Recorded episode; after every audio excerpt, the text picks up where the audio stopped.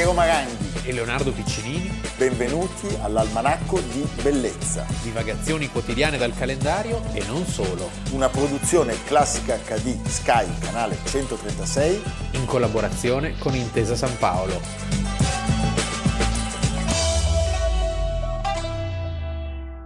...10 febbraio 2021, Almanacco di Bellezza. Subito un ascolto musicale, un ascolto da duello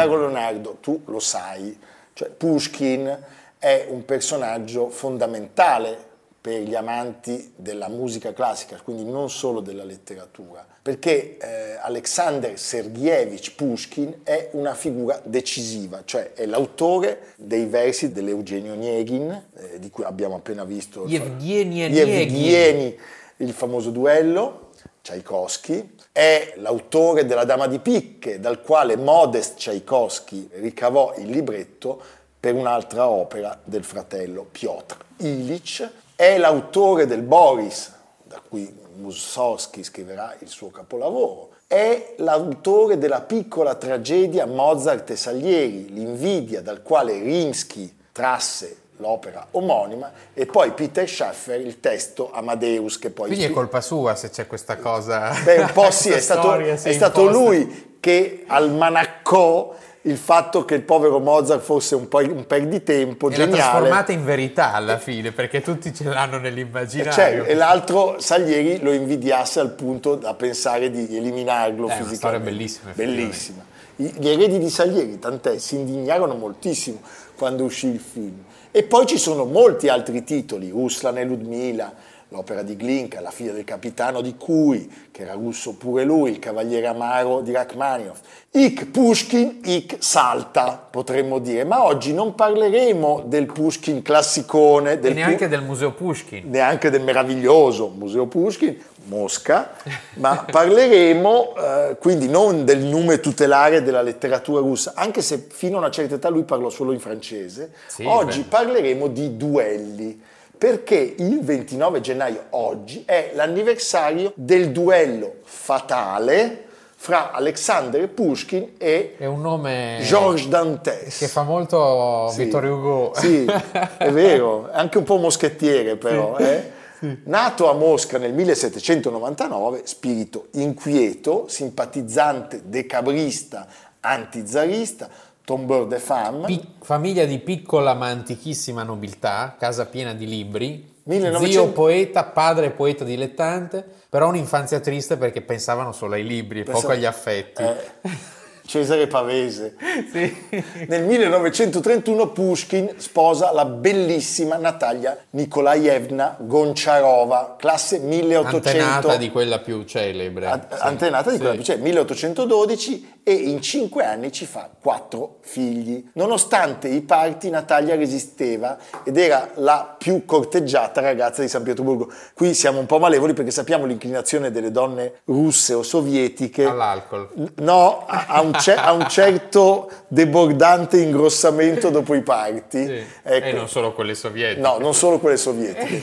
Eh, potremmo citare anche delle molisane, va bene. Senti, dicono che piacesse anche allo zar questa donna. Cosa succede? Di sicuro lei piace moltissimo a questo Georges Dantes. Era anche lui del 1812, tra l'altro un anno fatidico per la storia russa, perché è l'anno della famosa sconfitta di Napoleone, la Beresina, e quindi tutte e due nascono in un anno fondamentale. Figlio adottivo dell'ambasciatore d'Olanda, che nel 1836 incontra un ballo e comincia a fare una corte sfrenata alla Gonciarova. La Gonciarova si confessa con il marito, che mette alla porta Dantes, ma la buona e maligna società San Pietro Burghese tifa per il rivale. Anche perché il povero Pushkin non era il primo caso, giravano un sacco di voci su questa Gonciarova e quindi alla fine non ce la faceva più. Non ce la faceva più. Uno di questi oppure farlo fuori. che- Cos'è che scatena il duello? Come sempre la lettera anonima. corna. Le corna, sì, ma la lettera anonima arriva a un livello anonimo in cui, citando Dantes, gli viene assegnato il diploma del cornuto. Non resta che sfidare Dantes a duello. Allora, nella sua breve esistenza pare abbia lanciato più di 20 sfide, che sia stato sfidato sette volte e che abbia effettivamente partecipato a quattro duelli. Il duello non si fa Duelli che poi sono mm, eh, numerosi anche nelle sue opere, Certo, a partire beh, proprio dalla Nieghi. no? certo. Sì, sì. Duello che non si fa perché Dantes ha chiesto in moglie Caterina Gonciarova, cioè la sorella di Natalia. Furente, Pushkin non si presenta al matrimonio della cognata, ma ritira il guanto di sfida e sembra essere sventato questo Per il momento. cupo evento. Mi pare che tu non abbia la testa a morire in questo momento. Il mio colpo ti priverebbe della vita. E non te ne importa niente, lo vedo! Nicola Volkov! Non vuoi più sparare? Tenete! Non voglio sparare, per ora. Tu in fondo non ami nessuno, nulla ti lega la vita. Che vantaggio avrei ad ammazzarti in questo momento se non te ne importa niente di morire? Bene, come vuoi. Allora il tuo colpo ti rimane riservato per il momento che preferirai. Per il momento che sarai felice, per il momento che ti rincrescerà di morire. per il momento che mi rincrescerà di morire. Questo è, è un film di Renato Castellani del 1942 tratto da un romanzo di Pushkin, Il duello mancato. Cosa succede? Che questo matrimonio non zittisce le voci sull'infedeltà di Natalia e non placa la rabbia di Pushkin. Convinto che dietro a queste voci ci sia l'ambasciatore d'Olanda, il padre adottivo quindi di Dantes, il poeta gli scrive una lettera di insulti. Provocato, l'ambasciatore dichiara che la sfida di Pushkin è ancora valida. Il 27 gennaio alle 4 del pomeriggio, fra i boschi di Cernaia Recca, a nord di San Pietroburgo, ha infine luogo il duello fra Pushkin e Dantes. La temperatura non la conosciamo, però faceva certamente molto freddo. sì. Ci sono anche dei quadri bellissimi che rappresentano questo episodio, se non sbaglio uno del nostro adorato Ilya Repin. Repin, certo. I due duellanti si affrontano a non più di dieci passi di distanza. Dantes spara in fretta e ferisce gravemente Pushkin allo stomaco. Pushkin cade per terra, risponde al fuoco appoggiandosi al suolo, colpisce Dantes ma leggermente alla mano destra.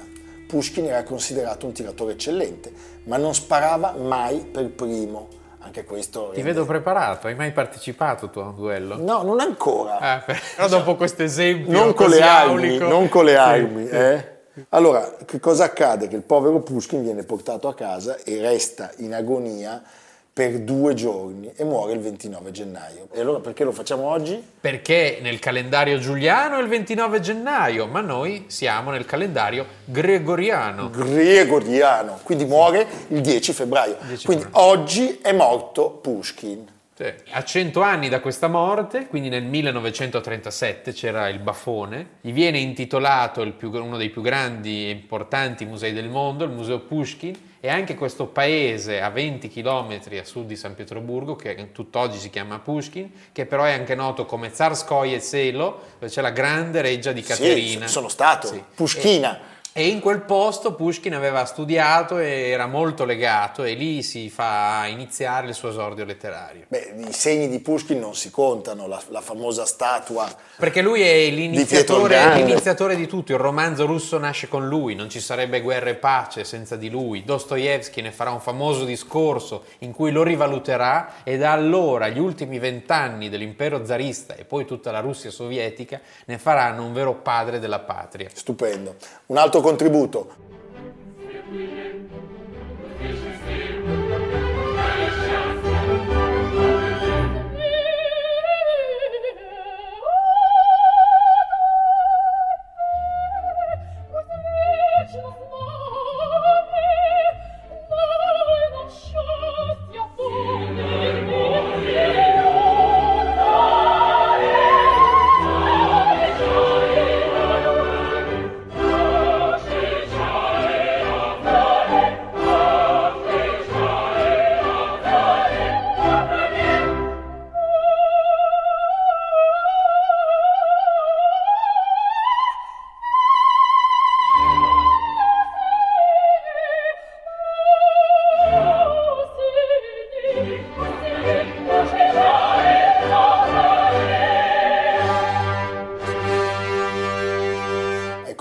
Glinka, senti sempre appunto ispirata da lui l'opera di Glinka.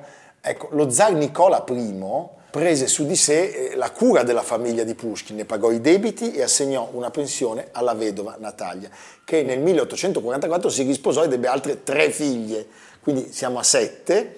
Morì nel 1863, lo zar ordinò l'espulsione di Dantes dal paese, privandolo del rango di ufficiale. Dantes si diede alla politica e servì nelle missioni diplomatiche riservate di Napoleone III. Morì nel 1895, sua moglie lo seguì e gli diede quattro figli. E non c'entra con Dantes di Montecristo. No, non c'entra niente. Evviva Pushkin, sempre, combatte insieme a noi, duella insieme a noi. Eh? La Svidania. La Svidania.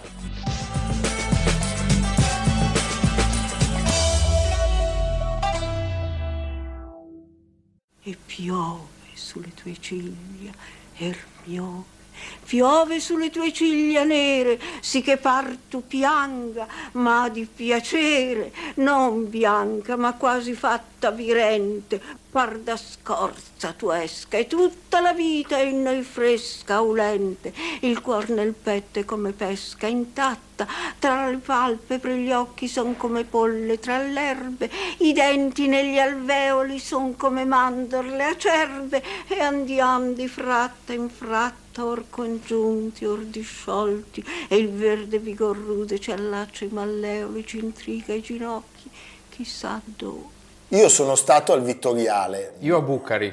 tu a Bucari, vedi, quindi ci, ci- ci compenetriamo, perché al Vittoriale c'è il mezzo, Il MAS. il MAS che venne donato ad Annunzio e noi oggi parliamo della beffa di Bucari 10 febbraio 1918 perché è il 10 febbraio del 1918 che comincia la famosa impresa che prenderà appunto il nome di beffa di Bucari. Il nome di Bacar, in italiano Bucari, città portuale dell'attuale Sì, Croazia. è vicinissima a Fiume, pochi chilometri a sud di Fiume, è un'insenatura naturale in cui la marina austro-ungarica eh, ormeggiava alcune navi. Chi sono i protagonisti? Ganascia, Sì, Costanzo Ciano, il, il capitano di livornese. fregata, livornese, detto Ganascia, padre di Galeazzo, eh, capitano di fregata, il tenente di vascello Luigi Rizzo, Il più e- serio di tutti. il più serio, e l'ufficiale di cavalleria, ma soprattutto poeta, Gabriele D'Annunzio. Che c'era sempre, non mancava C'era mai. sempre. Allora, per ricordare l'evento, il Vate coniò anche l'espressione memento audere sempre. Ricordati di osare sempre, che è l'espressione che poi Sì, campeggiò i MAS che sui? MAS. Erano motoscafi armati siluranti e quindi memento audere sempre. Ricordiamo che D'Annunzio in quel periodo era in un momento di grande creatività perché ribattezzava e dava nomi a tutto, i tramezzini, eh, i vigili del fuoco, Tutto, tutto. che erano i La pompieri, Rinascente. la Rinascente, che erano i grandi magazzini di Milano che proprio nel Natale precedente erano stati tu- erano bruciati erano bruciati. quindi rinasce. Rinascere. Ma voi dovete sapere che a un certo punto Agnelli, Agnelli fondatore, scrive ad Annunzio chiedendogli ma deve essere l'automobile o il automobile? Cioè l'automobile è donna o è uomo? E D'Annunzio risponde Sì. dicendo è certamente femmina. Sì. E l'altro versa subito Vabbè, un certo, cachet. lì dovevi sempre fare il bonifico Sì. perché D'Annunzio sappiamo che aveva sempre bisogno di denari, però come dire, li meritava. Sì. Tu sai che quando arrivi al Vittoriale lui ti faceva andare a destra o a sinistra. Eh, esatto. Allora, quelli che andavano a destra erano quelli ben voluti, mi sembra, quelli che andavano a sinistra erano quelli che volevano prendere, o, o il contrario, adesso non sono più sicuro, Sì. ma insomma, tante cose. Allora, che cosa succede quel giorno? Quel giorno i motoscafi armati siluranti, antisommergibili, con il motto coniato da D'Annunzio per esortare i partecipanti all'azione, partono con coraggio e sprezzo del pericolo. Veniamo ai fatti. L'esercito italiano aveva da poco subito la cocente sconfitta di Caporetto, 1917, che aveva avuto un impatto pesantissimo sulla strategia e soprattutto sul morale delle truppe. Le cose si erano messe molto male e l'Italia aveva bisogno, oltre che di vittorie, anche solo di qualche nuovo simbolo cui aggrapparsi per dimenticare Caporetto. D'Annunzio in questo era perfetto, perché l'occasione giusta capitò appunto nella cosiddetta beffa di Bucari. Non fu né una vittoria né una sconfitta, chiariamo. No, fu solo un atto simbolico che però col senno di poi fa capire quanto in realtà la crisi economica dell'impero austro-ungarico che poi avrebbe portato alla sua fine era dovuta anche al fatto che non controllavano più il mare Adriatico, per cui era possibile arrivare fino all'altra sponda, alla, alla Dalmazia, tranquillamente. Certo. Ecco, il risultato dal punto di vista morale ha un valore incalcolabile. Materialmente non succede sostanzialmente niente. Tutta di verde mi voglio vestire, tutta di verde per Santo Giovanni, che in mezzo al verde mi venne a fedire. Al, al, al, Signorina. Eh, brutta lei, ma brutta anche la poesia. Prego? Può essere, la figlia, può essere la figlia di chiunque, mi dispiace, ma noi non accettiamo raccomandazioni. Ma che dica, dica al signor Iorio, suo padre, che poi io non mi ricordo, che Arbore purtroppo non accetta raccomandazioni per il suo spettacolo alla televisione vaticana. In quel giorno mangiarono la galantina di pollo e ogni anno Costanzo Ciano mandava al Vate, nel giorno dell'anniversario, la galantina di pollo per ricordare questa Che impresa. teneri. Che, te- che teneroni. eh. Tutto iniziò con un'incursione militare della Marina italiana nel porto di Bucari, nell'attuale Croazia, appunto vicino a Fiume, come abbiamo già detto. Nella baia di Bucari c'erano alcune navi della Marina Tre piroscafi, due da carico e uno passeggeri. Però, c'è un però, che la baia era chiusa da delle reti antisiluranti che appunto dovevano servire a bloccare qualunque tentativo di intromissione. E dopo 14 ore di viaggio, alle 10 di sera, Erano partiti da Ancona, da Ancona, erano partiti da Ancona tre masse con a bordo 10 uomini ciascuno, inizialmente erano rimorchiati da tre torpediniere, e poi le torpediniere tornano indietro e loro proseguono da soli. Sganciano i siluri, ma i siluri si impigliano nelle reti, Nelle reti. antisiluranti. Quindi, dal punto di vista concreto, succede poco. Però, prima di andarsene, D'Annunzio cosa fa? Beh, come sempre c'è il colpo di genio. Sì. Lui lancia in acqua alcune bottiglie di champagne con il vessillo tricolore. Sì, è una cosa alla Lupin. Posso dire che è un- un- un- veramente un personaggio, è un, un Oliviero Toscani alla decima potenza. No, grandissimo, perché il messaggio è beffardo, cioè lui dice in onta alla cautissima flotta austriaca occupata a covare senza fine dentro i porti sicuri la gloriuzza di Lissa. Sono venuti col ferro e col fuoco a scuotere la prudenza nel suo più comodo rifugio i marinai d'Italia, che si ridono d'ogni sorta di reti e di sbarre, pronti sempre a dosare l'inosabile.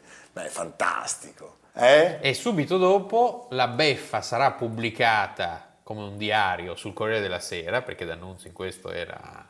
E con insieme alla canzone del Quarnaro che dice Siamo 30 d'una sorte e 31 con la morte, Eia, l'ultima, alalà, grido Sì, di battaglia grido che di avrà battaglia che avrà molta- molta- Siamo 30 molta infausta fortuna. Siamo 30 su tre gusci, su tre tavole di ponte, secco fegato, cuor duro, cuoia dure, dura fronte, mani, macchine, armi pronte, e la morte a paro a paro, eia carne del carnaro. Alalà. Ah, Carnaro dove c'è la famosa Gran Seola, certo. molto buona. Nei mesi successivi alla beffa i tre fanno una bella carriera, perché Rizzo guida l'affondamento di due corazzate austriache. Ciano diviene presidente della Camera, poi ministro delle comunicazioni e suo figlio Galeazzo appunto. Prodigio, sì. Sposa Edda, diventa ministro degli esteri e poi finisce E D'Annunzio? a Verona. E dopo la beffa di Bucari, D'Annunzio prende gusto? eh, si dà l'aviazione. Nel 1918 vola sopra Vienna e fa cadere i volantini. Fu ovviamente D'Annunzio nel 18 a raccontare per primo in un libro la beffa di Bucari. Ehi tu amico, ascoltami bene. Se fossi in te, mi fermerei dove ti trovi. Poi, sempre se fossi in te, getterei a terra quella sacca e me ne andrei senza voltarmi indietro. A scanso di guai. Ma che razza di uomo sei? Che non hai il coraggio di affrontarmi faccia a faccia. Si può dire tutto di me, fuorché questo. Eccomi amico. Levati quella maschera, perché io possa vedere con chi ho a che fare. Ora chiedi troppo, però posso dirti il mio nome, Zorro. Zorro? Sì, dammi la sacca. Tu lo sapevi che maciste è stato inventato da D'Annunzio? No? Anche maciste. Era un pubblicitario. Fantastico. Mi piace il Vate. Io sogno di fare un film su di lui. Sì, adesso ne esce uno con Castellitto. Sì, lo so, ecco, per questo sogno di farne un altro. Va bene, sono malevolo. Senti Leonardo, siamo stati... Beh, abbiamo fatto un bel giro oggi. Sì. Eh? Eh, Dove ci porti tu? Vi porto su internet perché il museo Reina Sofia ha realizzato, ha reali- Guernica! Esatto. Guernica! ha realizzato un intero sito dedicato a Guernica, il capolavoro di Pablo Picasso del 1937, hanno- sempre un un cento anni dopo Pushkin. Il titolo del progetto in inglese è Rethinking Guernica e dà l'idea delle ambizioni dei suoi promotori. Nella sua pancia il sito contiene oltre 2000 documenti, interviste video e l'immancabile versione in gigapixel, una risorsa straordinaria e dà l'idea di quanto materiale ci possa essere attorno a un solo quadro, certo è il quadro del Novecento. I nerd della storia dell'arte si divertiranno, per noi apre mondi di conoscenza su un crocevia di sensi politici, storici e antropologici, un vero ingorgo di umanità su guernica.museoreinasofia.es. Posso dire una cosa, ma quanto è bravo sto Piccinini però, eh? Io sono veramente uno fortunato. Eh, grazie. Ci vediamo domani! A domani. Almanacco di bellezza, cura di Piero Maranghi e Leonardo Piccinini. Con Lucia Simioni, Jacopo Ghilardotti, Samantha Chiodini, Paolo Faroni, Silvia Corbetta. Realizzato da Amerigo Daveri, Domenico Catano, Valentino Puppini, Simone Manganello. Una produzione classica HD, Sky Canale 136 in collaborazione con Intesa San Paolo.